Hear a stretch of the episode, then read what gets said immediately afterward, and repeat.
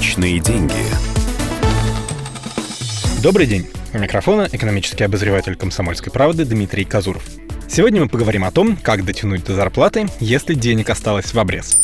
Вообще-то, большинство советов, которые я даю, как раз и направлены на то, чтобы в такой ситуации не оказаться. Финансовая подушка безопасности, планирование расходов и многое другое очень бы помогли. Но я не осуждаю. Все-таки позади новогодние праздники и каникулы не мудрено было поиздержаться. Итак, вы поняли, что получка через неделю, а то и две, а денег на счету пугающе мало. В первую очередь присмотритесь, сколько именно у вас есть. Речь не только о счете банковской карты, но и о сумках, карманах, вдруг там завалились наличные. Получившуюся сумму разделите на количество дней, которые вам нужно на нее прожить, и получите сумму на день. Скорее всего, этих денег хватит только на самое необходимое, например, на еду. Это следующая ревизию чего нужно провести. Как правило, в наших домах полно снеди. Крупы, консервы, заморозка, всем этим можно питаться вполне вкусно и здорово. Если идти в магазин, то за чем-то необходимым, вроде хлеба. Если запасов нет или хочется разнообразия, присмотритесь к продуктам подешевле. Ассортимент даже небольшого супермаркета у дома сегодня, как правило, дает выбор. Только не воспринимайте покупку более дешевой колбасы как вынужденную экономию. Пусть это будет кулинарный эксперимент.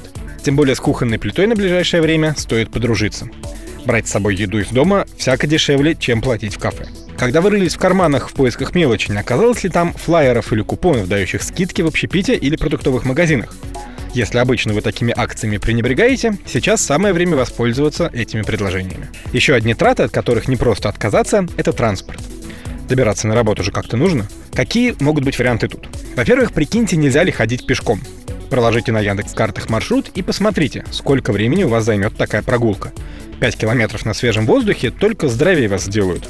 Тем более погода во многих регионах променаду не препятствует. Если работа далековато, посчитайте, невыгоднее ли будет пересесть на общественный транспорт. Утром можно на автобусе, а вечером, когда уже никуда не опаздываешь, и пешком. Если же перекраивать образ жизни вам не хочется, заведите кредитку – только не доводите до срока уплаты процентов. Если вы благонадежный клиент, банк предоставит вам беспроцентный период. Он может быть довольно приличным, дней 50, а то и 100. То, что нужно, чтобы продержаться до зарплаты.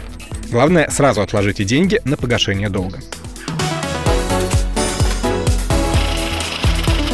Личные деньги.